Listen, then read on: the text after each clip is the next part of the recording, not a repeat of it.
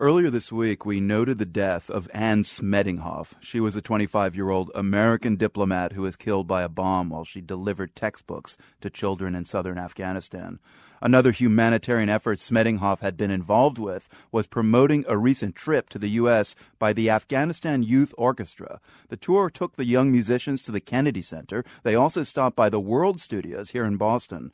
American William Harvey is a student's violin instructor in Kabul. The Juilliard graduate was with them on their U.S. tour when the youngsters stepped inside one of New York's premier concert halls. I made a point to try to enter Carnegie Hall before some of the students entered it for the first time so that I could turn around and see the expressions on their faces. And one that I was able to catch was a guitar student, older, probably 20 or 21, uh, just throwing his arms wide and looking up at the ceiling and grinning.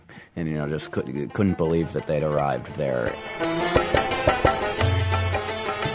This was one of the songs that the boys and young men from the Afghanistan Youth Orchestra performed for us at the World a few weeks back. I asked Farhad, a 12 year old violinist, if he could imagine a world without music.